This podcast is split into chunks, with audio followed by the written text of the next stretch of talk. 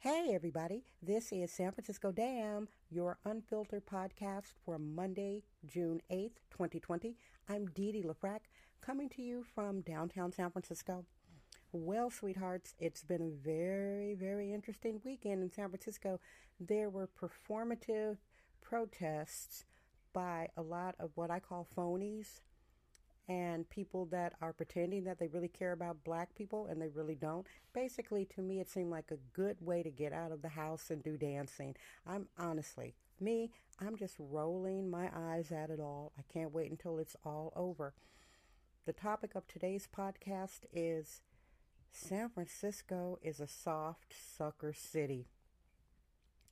The thing that a lot of people who claim to be liberal don't realize is that they are considered soft suckers. They really are.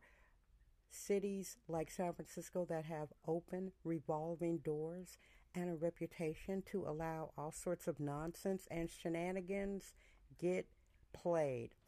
As example, by the deplorable conditions in the Tenderloin, the entire Tenderloin is not deplorable a portion of it is. It's very third world. This is not anything new that I am talking about right here. The reason why San Francisco is considered a sucker city is because it has a reputation of being progressive. When you hear a city defined as being progressive or liberals, the crooks know that they can go and get over in the city they can go and criminalize the people, pretty much as I spoke about in a podcast. If you scroll and look, there are over 30 podcasts. I talked about how San Francisco is Gotham City. Lawless crooks and hustlers know that a quote liberal, progressive, unquote city is their playground. They know usually there is a district attorney that is soft on crime.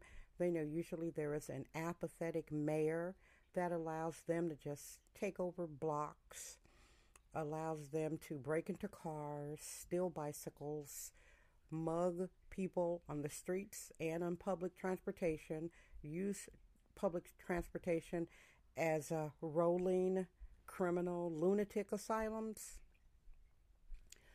Yeah, San Francisco is a soft sucker city.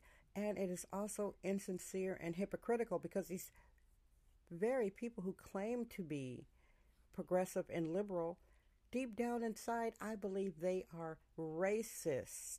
They are racist. They have preconceived notions about black people, uh, immigrants, people of color, and they mistakenly think that, like feeding a pigeon, they think that by enabling people to hustle the system. Like I said, it's an open revolving door. And listen, people, if you come to San Francisco broke, have you come to San Francisco a junkie, the chances are you are not going to be one of the few that gets saved by the system. You will be one of many who die on the streets. We have had more drug overdose deaths in the last few months than we have from COVID 19. And by the way, San Francisco is still on an indefinite shelter in place, which I have said before, which is like purgatory. It's a soft city which is turning citizens hard. Now, we do have some segregated, um, smug snobs in their enclaves but as I said in yesterday's podcast, their smug enclaves are being um, targeted by the uh, mobile junkies. Junkies love riding bikes. They're tweaking all night. They're doing reconnaissance, going around neighborhoods, seeing what they can steal, and they are stealing. They are criminalizing the smug neighborhoods, which are too embarrassed to talk about it like a lot of San Francisco citizens, are too embarrassed to talk about how their residential buildings have been under attack. The junkies are always trying to break locks. They're trying to get into your buildings to steal things. They want a quiet little place where they can shoot up, get high, and nod. They want a warm place. Now, your average junkie does not want to be on the street. Being on the streets is uncomfortable and it makes anybody hard, regardless of their age, gender. They could be, you know, fresh faced, shiny skin, red cheeks. They are still a hard hustler. Now, San Francisco has this reputation for being a soft sucker city. It is soft on crime, gives away tents to anybody who comes to San Francisco. There's this woman. I don't know if she's in her right mind. I know this is a public podcast. She's come to my Twitter, San Francisco Dam page, and has spoken to me. I'm wondering about her sanity. She is a wealthy woman who runs several businesses in the Upper Haight, and she has bragged about giving away over 1,000 tents. And what I have heard that she does not live in the neighborhood that she ha- is enabling junkies to come and criminalize, which is part of the liberal progressive hypocrisy. it's the not in my backyard. But anywho, San Francisco does have a reputation for being soft. Junkies all over the world know, hey, let's go to San Francisco. We could sit by the dock of the bay, get a $500 welfare check. We could break in cars all day. We can run and loot stores. There's a um, sick law that if you steal under $950, you do not get arrested. If you get ar- arrested, you get released. How's that for being soft? It's a soft city, and as I've spoken before in another podcast, the opposite of soft is hard. Now, it's an inevitability that San Francisco is going to turn into a law and order city.